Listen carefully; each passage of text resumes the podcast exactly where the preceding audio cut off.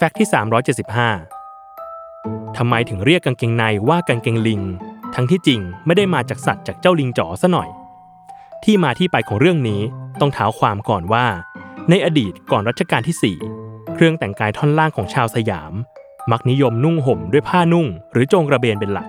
โดยไม่ได้มีอะไรใส่ไว้ข้างใน เพื่ออบอุ้มเครื่องเพศของคนคนนั้น แต่พอถึงปลายรัชกาลที่ 4 นายแพทย์แดนบิชบรัดเล่หรือหมอบรัดเล่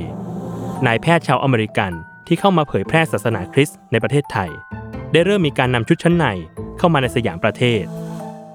เนื่องจากในยุคนั้นมีแหม่มหรือสาวๆต่างชาติ เข้ามาอาศัยอยู่ในประเทศไทยมากขึ้น และได้นำวัฒนธรรมการใส่เสื้อชั้นในและกางเกงในเข้ามาด้วย พร้อมกับขายให้คนไทยได้ลองสวมใส่ โดยพวกเธอ